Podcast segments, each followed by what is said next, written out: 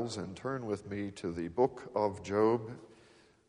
I count it a joy to be able to participate along with the other pastors in a series about Job.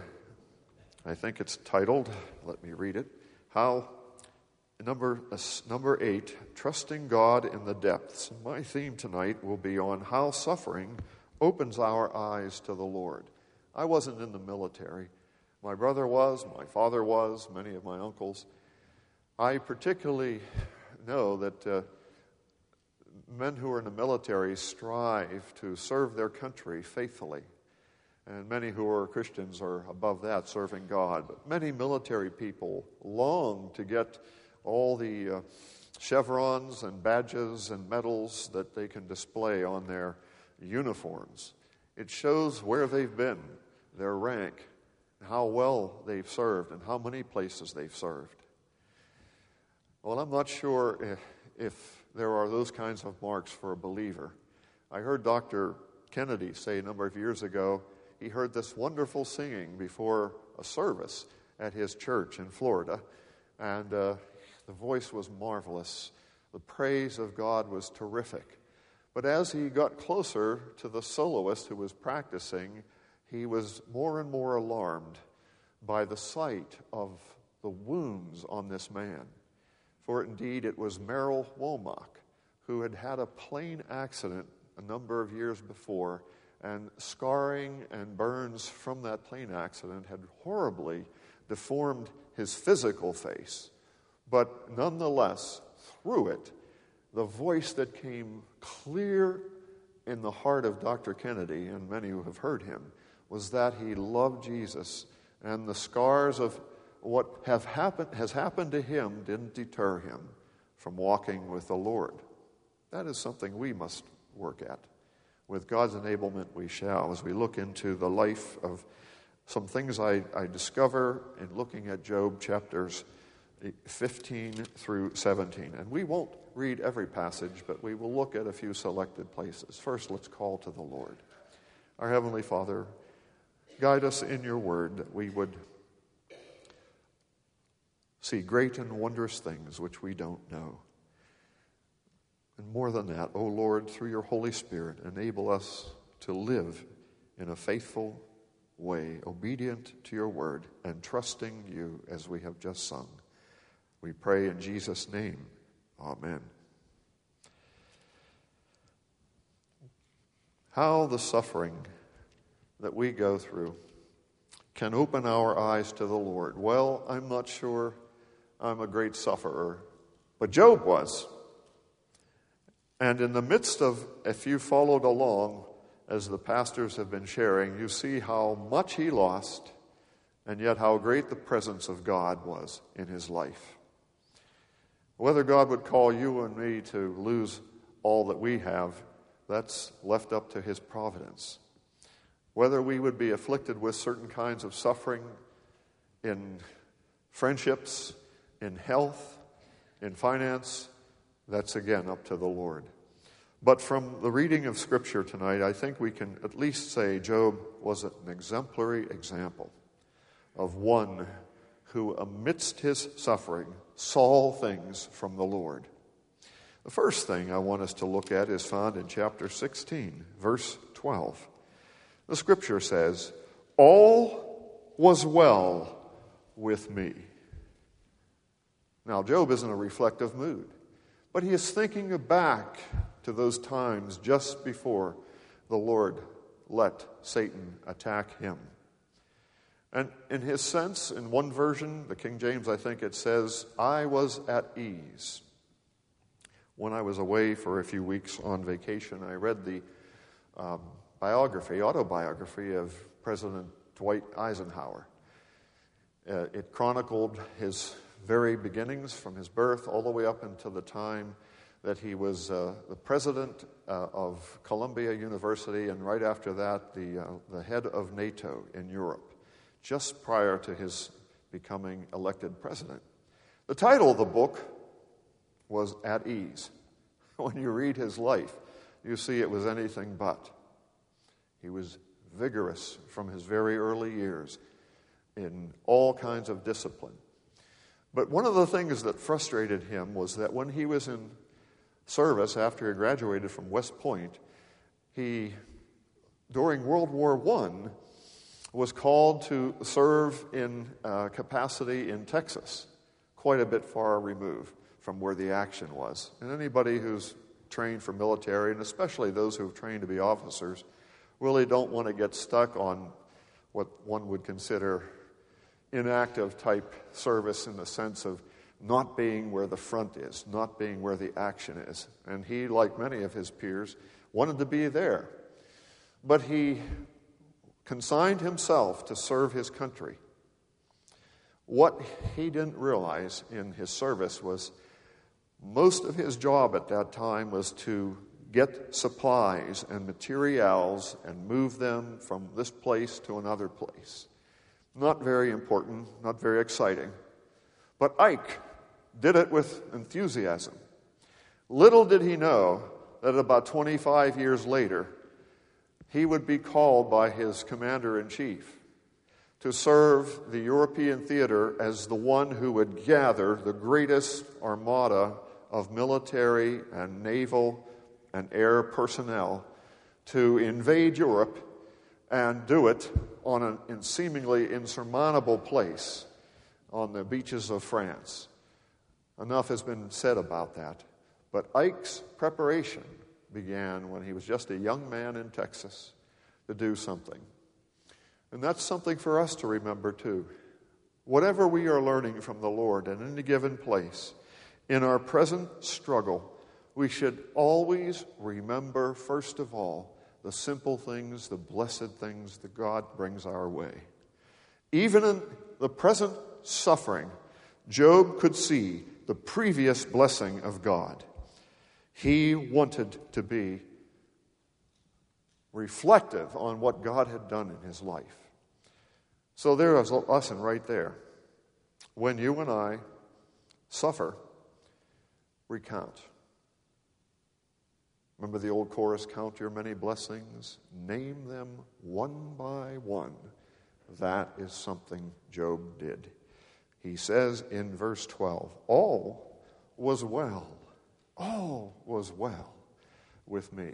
It sort of mirrors that song, It is well with my soul, as he reflects back on what God had done in his life. That's how suffering opened his eyes up to the Lord.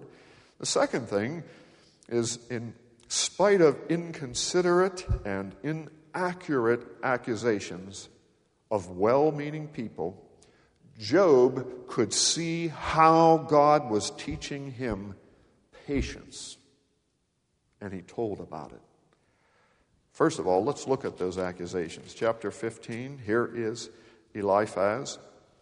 And Eliphaz says, just a few verses, in verse 6 Your own mouth condemns you not mine.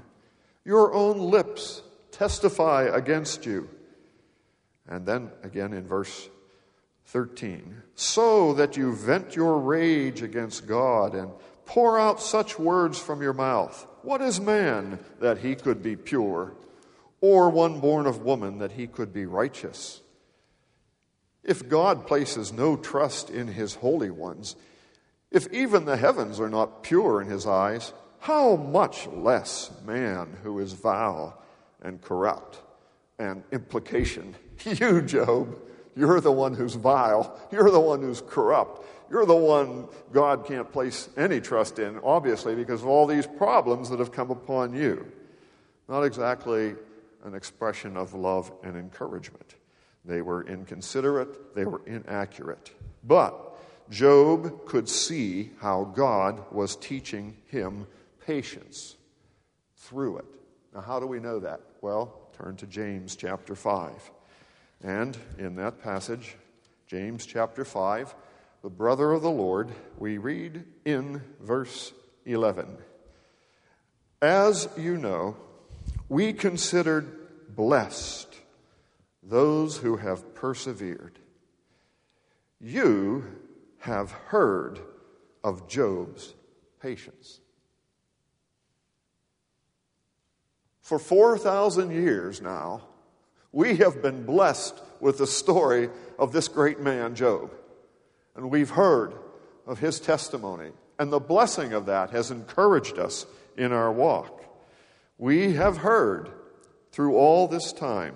Now, this man, Eliphaz, according to uh, Genesis chapter 16, um, no, excuse me, um, Eliphaz is one who, in regard to what the Lord said, he said, Pray for those who despitefully use you. Eliphaz, in Genesis 36, verse 4, turns out to be the son of Esau, Jacob's brother. He's not the most encouraging individual. He thinks he has the handle on God. And in our lifetimes, we're going to find people like that. We all, and we may ourselves have done this. We had the inside track on what spiritual truth is. We know better than somebody else, and, and we're going to teach them. And yet, the history of passages like James and others is that we are to humble ourselves under the mighty hand of God that He might lift us up in due time. Not to tell others how bad they are and how, how uh, we could help them in their growth. But in the instance of that happening, we learn patience from the Lord. And James expresses that. When we look at James, among other people, we think of this man, Job, and a man who teaches by his life patience what it's all about. I don't know who said it to me. Some years ago, somebody said, You know, when we suffer, we should never ask God why you have done this. Now, I know we all have done it, but we shouldn't do that. We should rather ask what? For what reason, O Lord God, have you brought this into my life, this circumstance of suffering, which is hard for me to handle. A why will never be answered because we're not in the counsels of our sovereign God. We only see what He shows us. We'll never know all the motivations of God because who can know God? But God. But we can always ask the Lord, for what reason, Lord, have you brought this into my life? Some of the things he brings into our life are hard things. They're all, though, that we might learn of the patience that God gives to all those who ask it. And Job exemplified it as testified by James, chapter 5, verse 11. Thirdly, there are things that Job could see the value of and he could, by seeing the value of maintaining his godly integrity. Look at chapter 16, verse 17. Yet my hands have been free of violence. And then chapter 17, verse 19, where we read, in verse 9 rather, Nevertheless, the righteous the righteous will hold to their ways, and those with clean hands will grow stronger. Job could see the value of maintaining his godly character. In his struggle, he sought no occasion to sin against God. He may have expressed things that showed his concern, his lack of understanding, his curiosity, his almost feeling that God was, as it says in one portion, shaking him by the back of the neck. Well, we've all had experiences like that. But he did not take occasion to accuse God and blame God from the very beginning. The testimony of the first chapter is The Lord hath given, the Lord hath taken away. Blessed be the name of the Lord. We will accept what God brings us, and we will not cheat to stoop to so- sorrow and then use that as an excuse to sin and destroy our own integrity. The Bible says, They that wait on the Lord shall renew their strength. This man had his very wife say to him, curse God and die. Now, that's not exactly a word of encouragement. I'm so thankful that's never happened in my wife's uh, testimony toward me, and I don't believe it would ever happen, and I wouldn't want to do the same. But this did happen to Job. He maintained his godly character, and yet his very beloved wife says to him, Curse God. His answer was, I will bless the Lord at all times. His praise shall continually be on my mouth. Turn over to Ezekiel chapter 14, if you would, for a moment. And here is the testimony of how right Job was. In Ezekiel chapter 14, we read this expression as Ezekiel brings prophetic judgment against the people of God many years later than, than Job. But we read in verse 14 even if these three men, Noah, Daniel, and Job, were in it, they could not say, they could save only themselves by their righteousness, declares the sovereign Lord.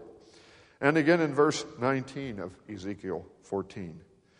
Or if I send a plague into that land and pour out my wrath upon it through bloodshed, killing its men and their animals, as surely as I live, declares the sovereign Lord, even if Noah, Daniel, and Job were in it, they could save neither son nor daughter. They would only save themselves by their righteousness. You see the character that he held to? He was a man who stayed on course and gave his life to the Lord, trusting him, as we've sung earlier tonight, trusting Jesus. That is all. It's important to trust us, trust the Lord while we're young. I have a letter here, just got it this week from one of our missionaries, Faye Goddard. Faye is a resident at the Calvary Homes. I've seen her once or twice, and uh, just a dear a former missionary. She, we have supported her, and she actually is a presently a member of Wheatland, our sister church. But I just thought I would read a portion of what this servant, who has some difficulties physically, has been doing. Faye Goddard writes I've been doing a lot of funeral folders recently, both for the deceased and the still living, planning ahead. I still edit the Overseas Missionary Fellowship Alumni Yearly Newsletter and keep up the address list for that. Also, addresses for others on my computer database. Failing eyesight among fellow residents here at Calvary Homes gives me many opportunities to use my computer to do tasks they can no longer do.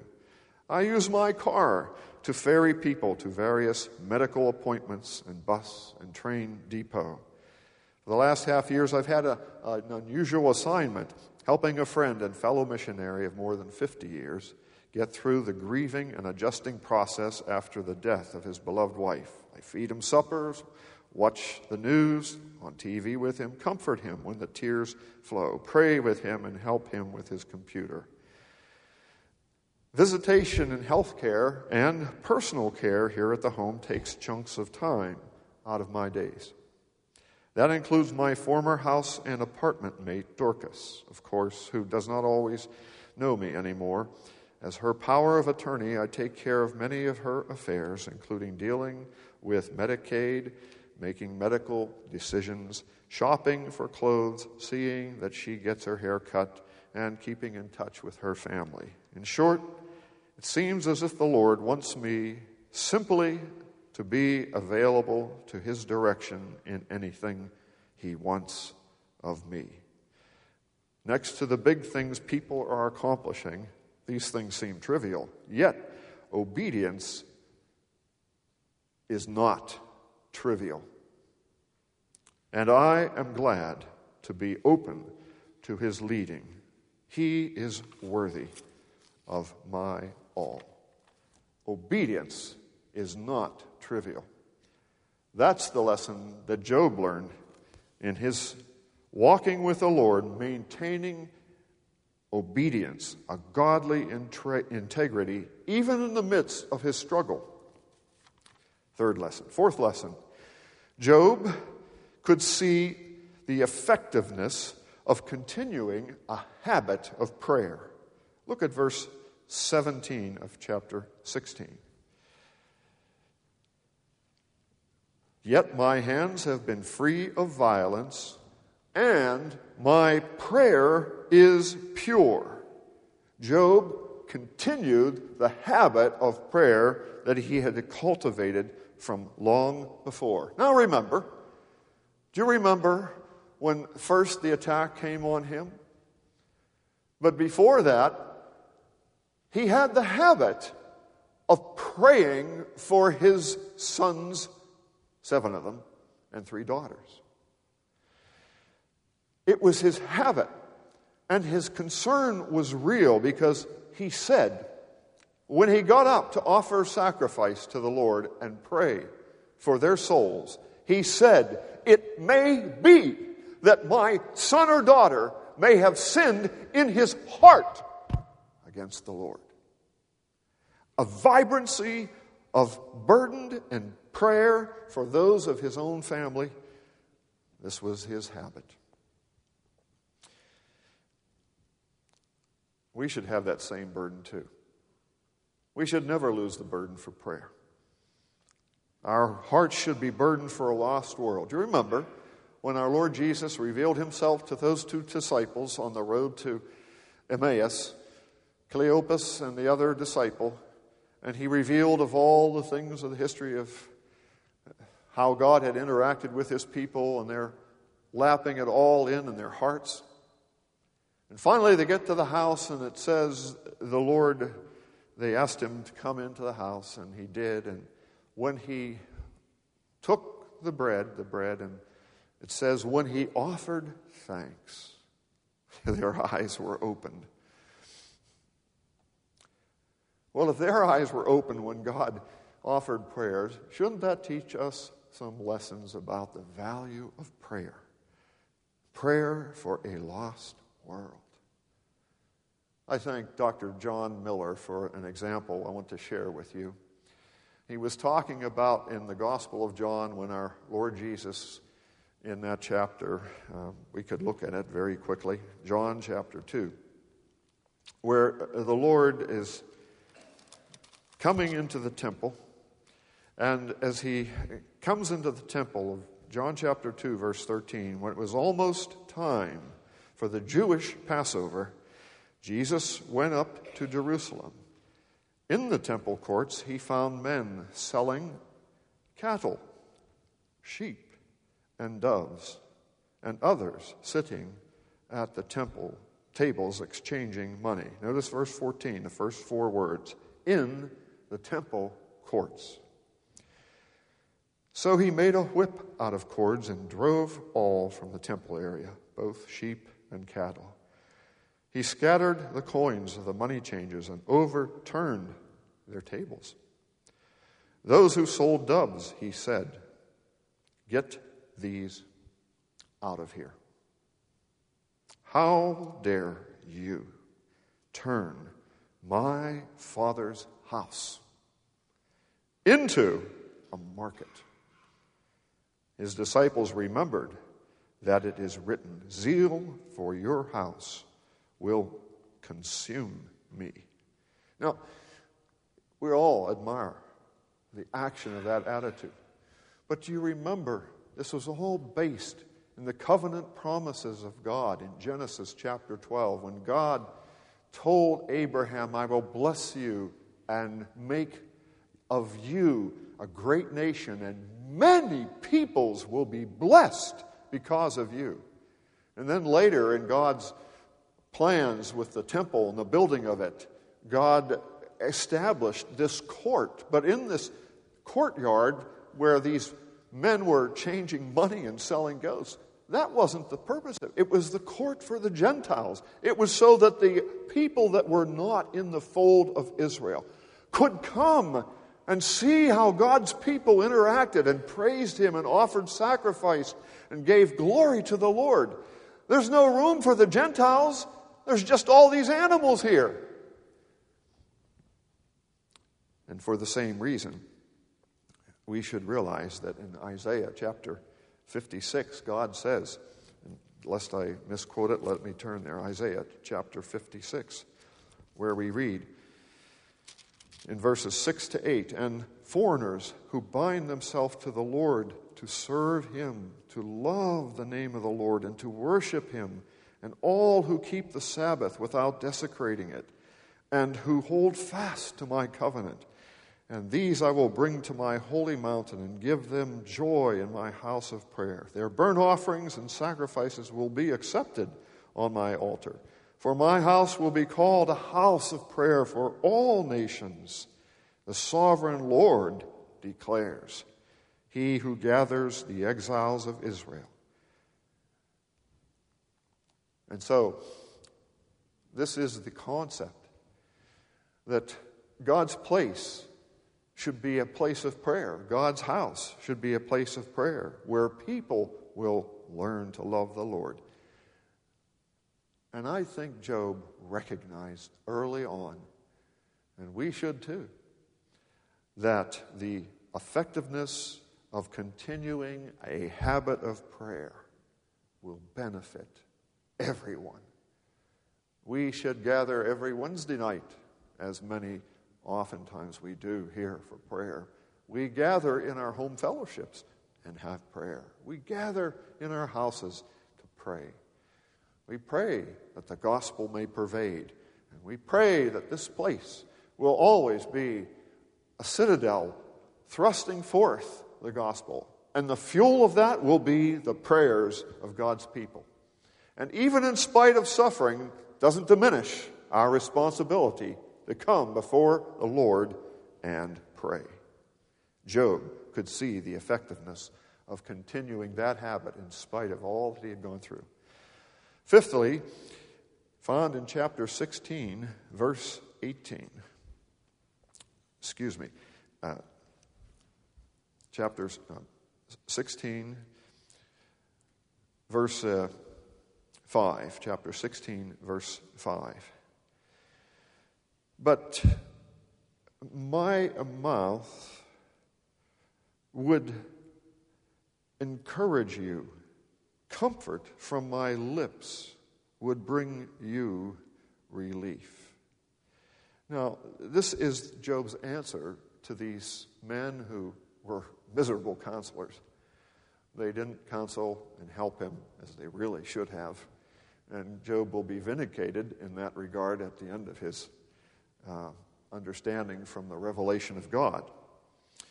But uh, Job could see that blessing, in spite of miserable comf- comforters, in spite of the fact that friends misunderstand us, Job could see that blessing comes from the fellowship of friends while counseling them. Look at verse uh, chapter 17, verse 10.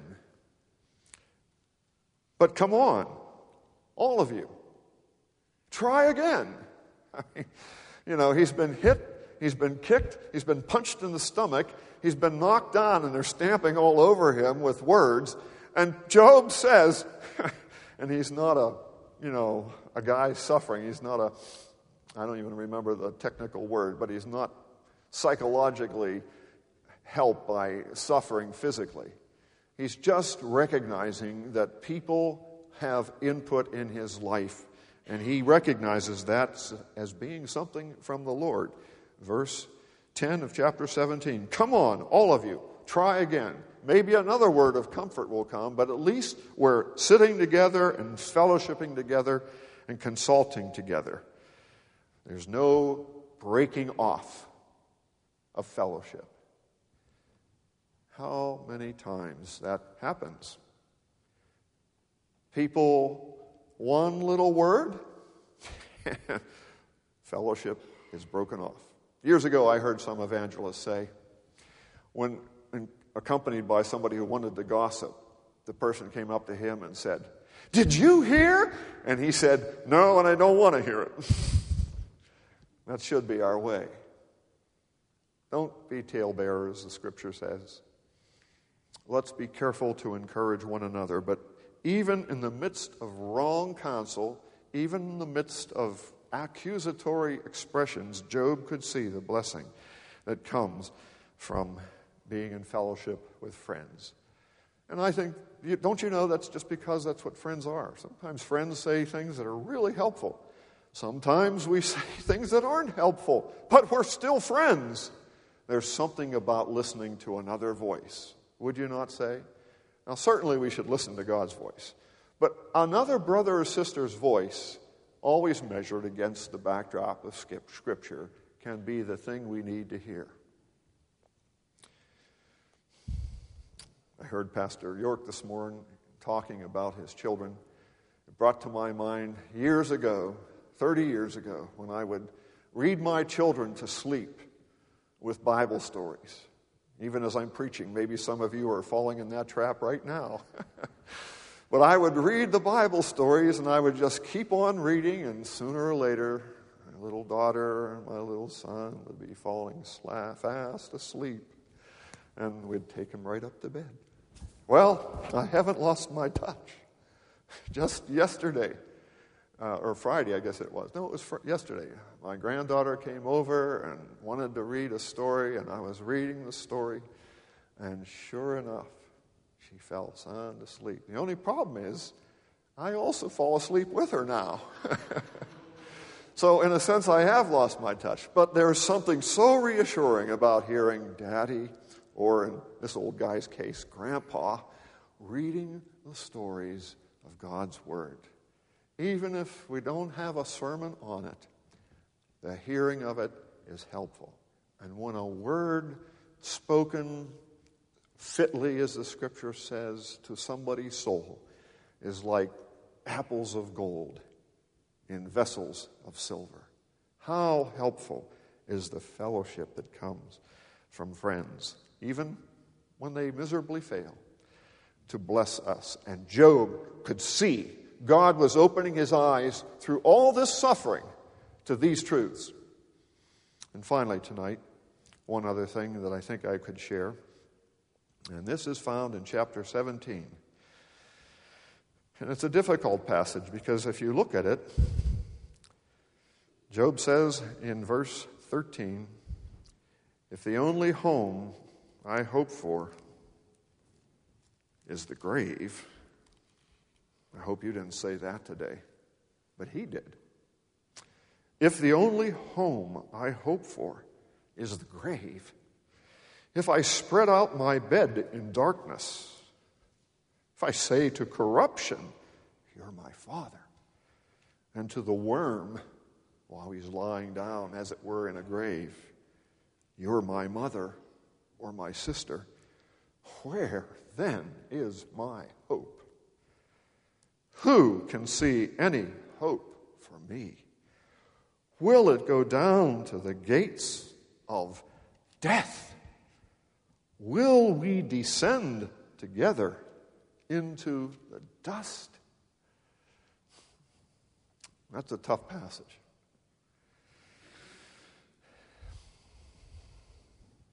The thing that he could not see was that though death seemed best, and with boils all over his body, all his children gone, all his finances gone, his wife not even speaking to him, his friends accusing him miserably, the only thing that seemed to be best at that point, death, what he could not see was God's protective hand was on him. From the very beginning, the parameters of God's appointment were such to Satan the adversary were this. You can afflict him with finances, you can afflict his family, you can afflict his body, but you cannot take away his life. Let that be a lesson that death is God's appointment, not ours to make. God is in charge sovereignly of our next breath, our life, and our death. When troubles come, when struggles come, when sorrows come, we can easily say with Job, oh, it'd be better just to curl up and die. Have you ever said something like that? but God says, wait a minute. I'm in charge here. This is under my hand, and you can't see it, Job. But he would see it eventually. But at the moment, he didn't. And so, be careful of the things you can't see. The things we can't see. For the believer, he has God's protective hand upon him. Job's death, to put it another way, was not God's will now. God's will was for Job's life with suffering, only for God's glory. We read in the book of Romans, if you'll turn there. Thank you for being so patient tonight, turning around with all these passages. But in Romans, as we conclude, we look at a passage announced by the Apostle Paul. And I ask then, says Paul in Romans 11, did God reject his people? Or we could say it this way Was God about to cast out Job? Is he about to cast out you or me in any dealing of suffering and anguish and sorrow? Paul said, I am an Israelite, a descendant of Abraham from the tribe of ben- Benjamin. God did not reject his people whom he foreknew. Don't you know what the scripture says in the passage about Elijah? That's 1 Kings 19. How he appealed to God against Israel. Lord, they have killed your prophets and torn down your altars. I am the only one left, and they are trying to kill me. That's my scared voice. but that's exactly what he was saying. I'm the only guy left. And what was God's answer to him? I have reserved for myself 7,000 who have not bowed the knee to Baal. First must come the suffering. Then we will see. And finally, as James reminds us, the second part of that verse in James chapter 5, verse 11. As you know, we consider blessed those who have persevered. We consider those blessed, those who have persevered. We consider those blessed, those who have persevered. Ye have heard of Job's patience. That's where he is right now. Now, look at the next part of the verse. And have seen what the Lord finally brought about. The Lord is full of compassion and mercy. But Job couldn't see it just yet. And many times we can't see it just yet either. And we are just to say, Lord, let it be said of my life that my life tells of patience, of perseverance in the struggle. Hold my breath to the time that you write the rest of it and see what the Lord finally brings out. We tend to say, we're the only one going through this. God has cast off his people, and especially me. But what Job perceived as torture was God's testing for Job's trusting. What Job perceived as torture was God's testing for Job's trusting.